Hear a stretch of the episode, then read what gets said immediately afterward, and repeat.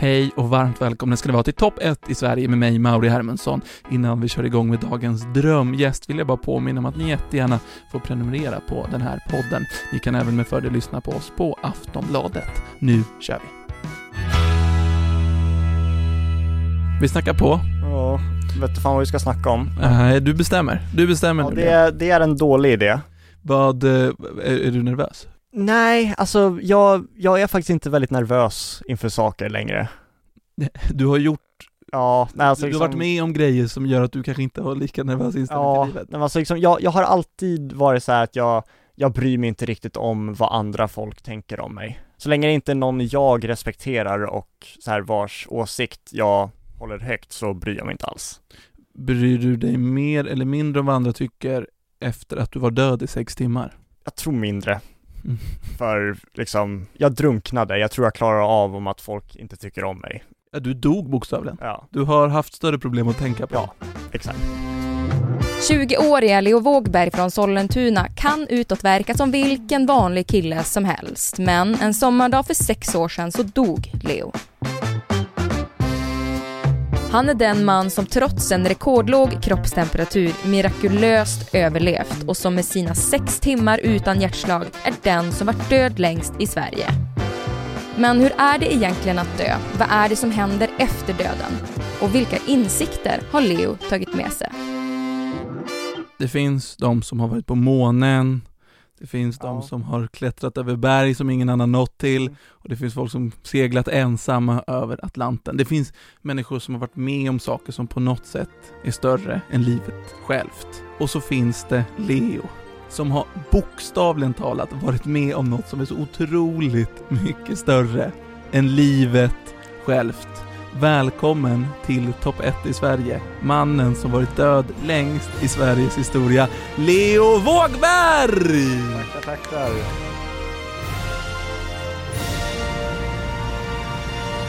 Jag såg lite obekväm Nej men jag, jag vet inte om jag förtjänar att jämföras med folk som har seglat själva över Atlanten och be, så här bestigit högsta bergen i världen, men Jag menade nog mer i att det finns, alltså att det är ofattbart det du har varit med om. Alltså att ha varit på månen är ju, det är, no, det är, det är ju ofattbart att någon kan vara där. ja, Det är jag, också jag, ofattbart att du har dött. ja, jag, jag tycker att det är mer ofattbart att vi har varit på månen. Jag drunknade bara. Liksom det är alla, det är alla de hundratals doktorerna som här, opererade på mig och såg till att jag överlevde och arbetsterapeuterna som hjälpte mig få tillbaka min förmåga att gå. Alltså det är deras förtjänst att jag sitter här. Jag gjorde fan ingenting. Jag, jag hade lite otur. Jag kan, jag kan förstå känslan av att man känner att man blir hyllad för något där man själv egentligen inte har Ja. gjort så mycket. Men samtidigt är du ju en intressant och spännande människa med tanke på att du ändå har varit med om någonting som Mm. nästan ingen annan i hela världen någonsin har varit med om. Ja, jag antar det. Och sen, behöv, man behöver inte vara mallig över det. Men det Nej. gör ju mig otroligt nyfiken på dig. Ja, jag, jag är redan här så, Kan inte dra dig ur nu. nej verkligen inte. Leo, Mm. jag tycker vi ska återvända tillbaka till dagen Mm. då du dog. Till den 16 juni 2015. Känns det gött att åka tillbaka? Inte riktigt. Nej. Nej men alltså, alltså det är inte så farligt, det är inte som att jag får så här, jag börjar så här kallsvettas och Nej. panikattacker av det. När, vet du när du vaknade upp på morgonen dagen då du skulle dö? Eh, nej. alltså, jag har inga, inga minnen av eh, rätt så mycket hela det året. Det är mycket möjligt att jag har minnen, men bara att jag inte kan komma att tänka på dem nu. Så här, om någon säger så här, "Ja, kommer du ihåg när vi gjorde det här? Mm. Så här i mars då? Då kanske jag kommer ihåg det, men jag, jag har inga minnen som jag kan komma att tänka på sådär. Du minns inte så mycket av dagen, men du har fått Nej. saker återberättat och Ja. så vidare. Det, det här hände i Åre. Mhm. Varför var du där? Så jag har rätt så mycket hela livet tänkt så här, okej, religion det är absolut ingenting jag vill ha något att göra med. Mm. Eh, Och min mamma, hon är rätt så mycket raka motsatsen. Så hon har alltid varit så här, ja, ah, jag, jag tror på Gud, där, hylla himlen, whatever. Hon tyckte att jag eh, var lite för snabb när jag, eh, när jag bojkottade religion. Mm. Så hon tänkte så här, okej, du ska få åka på ett konfirmationsläger för att lära dig om religion och så här vad man gör. Första dagen jag var där så skulle vi göra en kanotorientering på en, på Onsjön.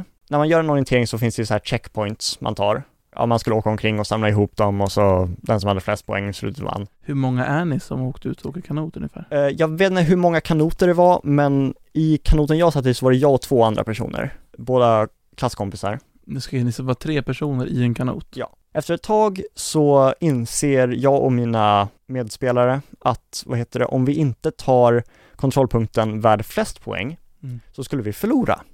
Och dumdistrigt vinnarskalliga som vi var så bestämde vi oss för att försöka ta den. Och det var förmodligen det absolut sämsta beslutet vi någonsin har gjort i hela våra jävla liv. För det, det var, ja det var det, det var då som allting hände. Kort efter att vi gjorde det beslutet för att försöka ta den här sista kontrollpunkten så började det bli väldigt vågigt och stormigt på sjön.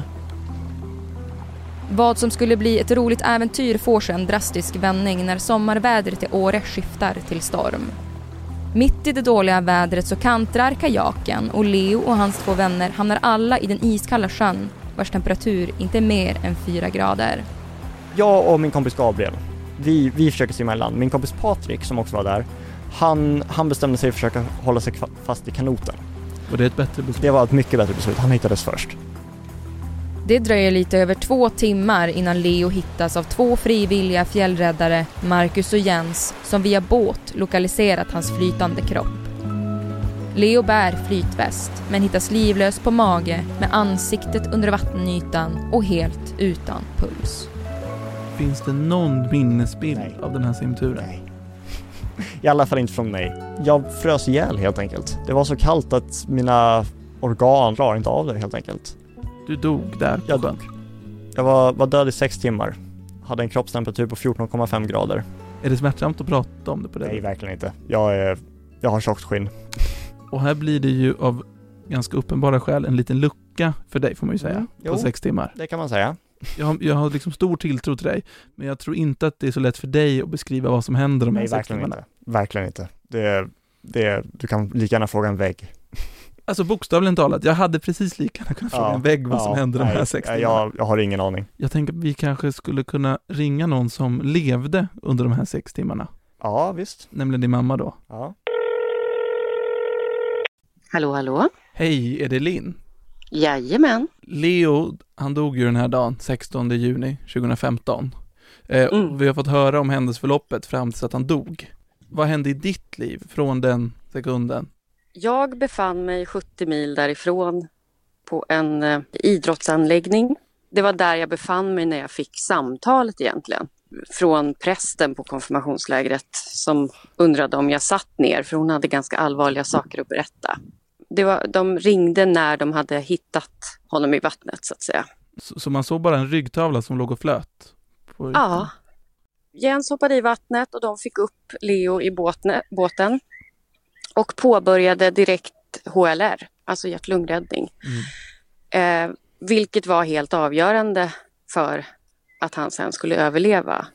Det hade ju, ingen hade ju på något vis eh, ifrågasatt om, om de hade Mm. dödförklarat honom där, för han var ju död. Vad, vad hjälpte det att de stod upp och pumpade och gjorde hjärt och lungräddning? De gjorde ju mina kroppsfunktioner åt mig. Hade, hade vattnet varit varmt, då hade ju Leo inte klarat sig därför att hjärnan helt enkelt hade, det blev ju syrebrist såklart i hjärnan. Mm. Och det är det vi dör av liksom egentligen, när hjärtat slutar slå, att det, det inte kan pumpa runt blodet. Men när kroppen kyls ner så kraftigt och så snabbt så går egentligen kroppen ner i en typ av dvala.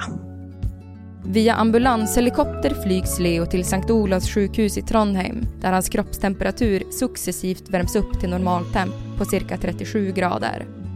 Därefter påbörjas åtskilliga försök att starta Leos hjärta med hjärtstartare och det tar hela 18 gånger innan han börjar leva igen.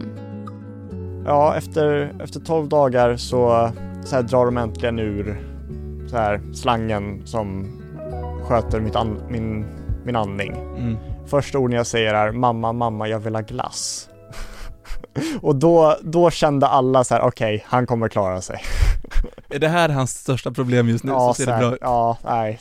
Nej då Hur mycket älskar du glass? Om det är det första du tänker på efteråt? Ja, alltså jag, jag vet faktiskt inte riktigt, alltså för jag, jag känner inte riktigt att glass är så här det bästa i världen riktigt. Vilket jag, dåligt beslut. Alltså Ja, kunde du ja, inte jag- sagt något mer episkt? ja, jag vet, så jag, Vad kunde du ha sagt som var, ja, vad är det mest episka du kunde Alltså, ha sagt när du vaknade upp där? ja, alltså det bästa som jag kan komma att tänka på Mm. är typ något sånt här, okej, det där gör vi aldrig om igen. Jag vill aldrig om igen. Ja, det, men det var det inte värt. nej, det där, det där var inte värt det.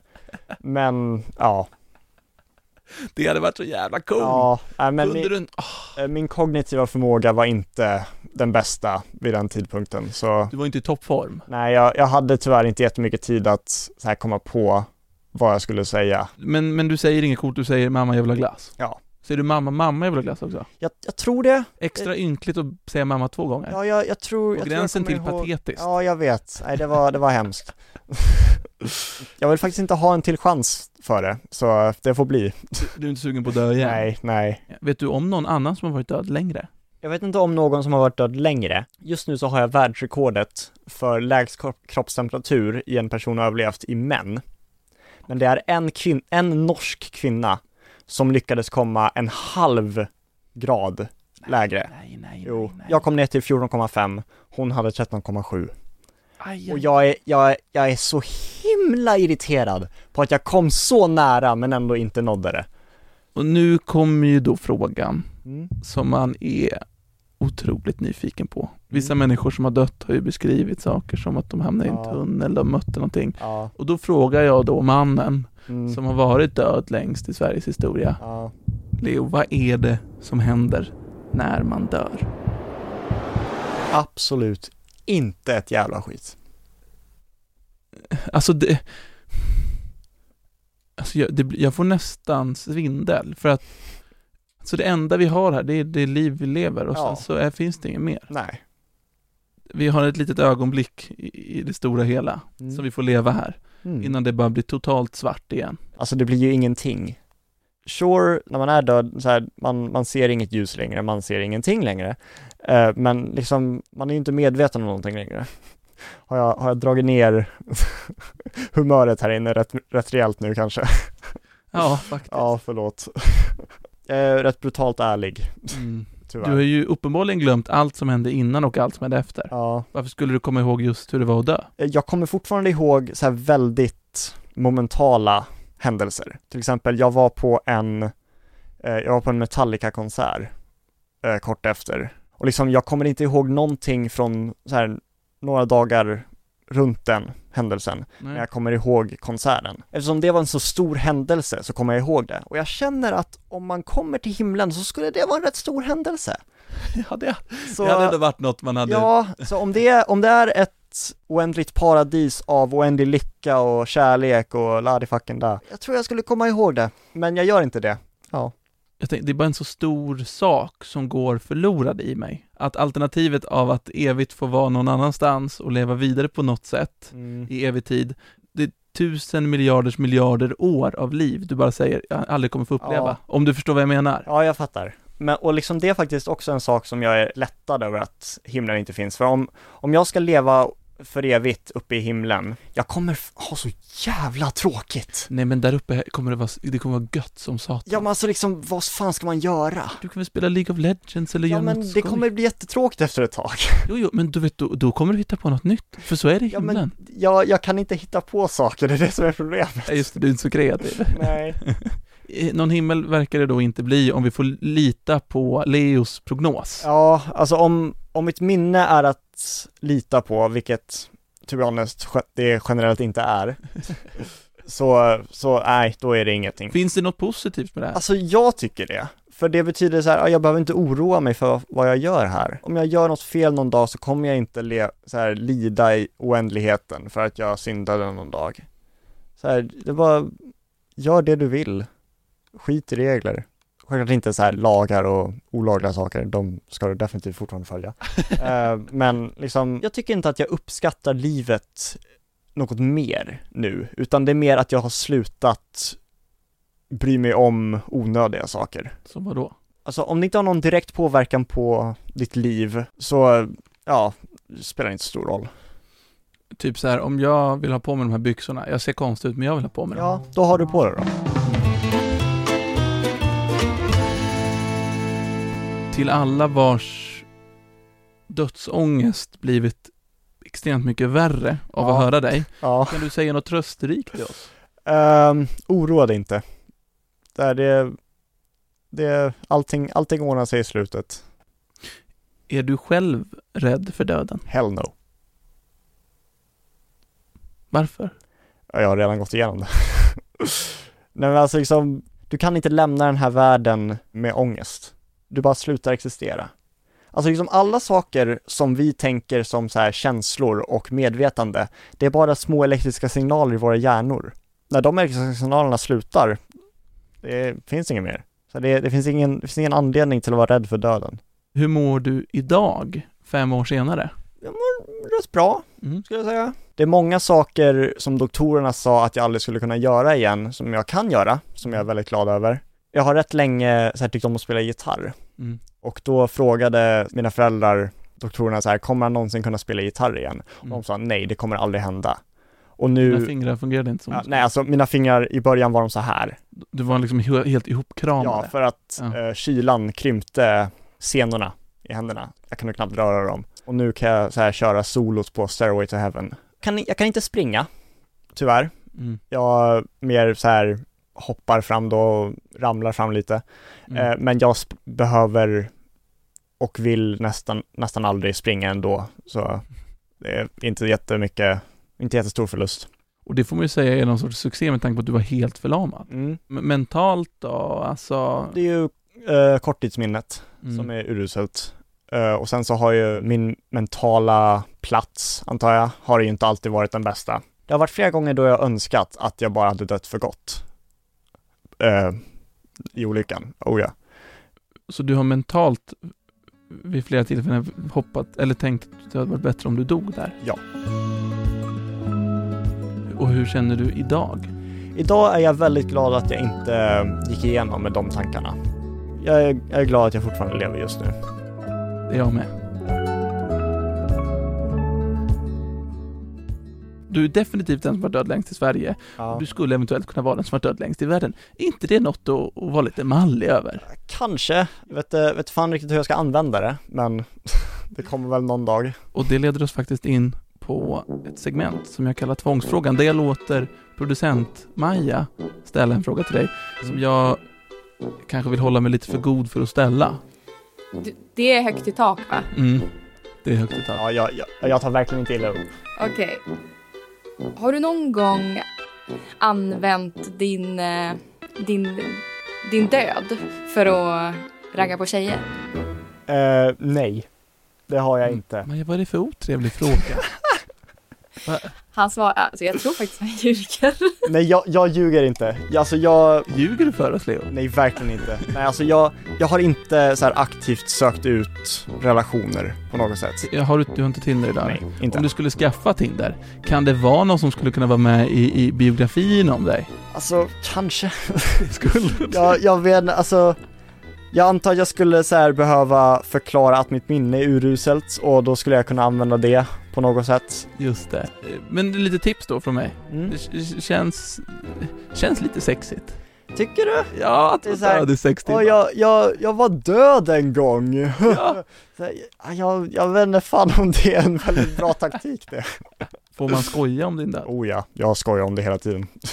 Vad är ditt bästa skämt om din död? Uh, uh, jag, jag kan officiellt inte säga YOLO längre. Måste säga såhär Jolt eller någonting. Det, men det, det, det är det enda jag kan komma att tänka på just nu. Den enda killen i Sverige som inte kan säga YOLO. Ja. YOLO betyder alltså you only live once. Ja. Men jag, jag har levt fler än en gång nu. Så. Ja.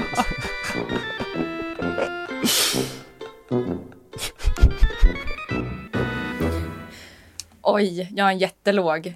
Nu berättar Maja här för mig att hon har ett skämt på alltså, jag det. vet inte Säg ditt skämt. Säg det! Kom igen Majsan. Maj- Kör för Gud vad fan. roligt det verkar. Hon har så roligt åt det. Vad är ditt skämt Majsan? Har ni sett Leo? Finns i sjön.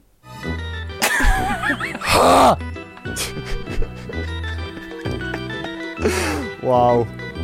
Ganska kul. Så här, har du några leon? Finns i sjön. Finns. Wow. Ja, ja det, var, det var en bra en.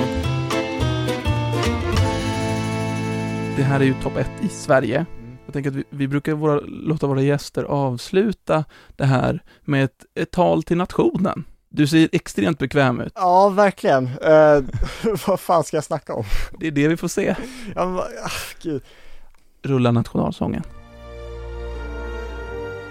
Ja, alltså om, om, om jag ska säga en sak till alla i Sverige så är det helt enkelt strunta i alla så här sociala regler och så här, bara gör det du vill. Så här, se den där filmen, skaffa den där tatueringen, skaffa den där piercingen. Så här, om, om du vill ha det, ta det. Alla så här, homosexuella personer i, i garderoben, bara kom ut. Ha kul, gör det du vill. Ja, ja, ja, ja, vad fan du vill helt enkelt. Och lev livet. Lev livet, exakt. Tack för att du var med i topp 1 i Sverige, Leo Vågberg! Tackar, tackar.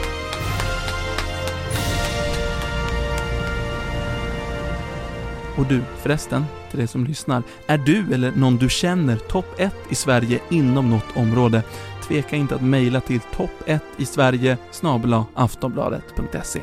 Du har lyssnat på en podcast från Aftonbladet. Ansvarig utgivare är Lena K Samuelsson.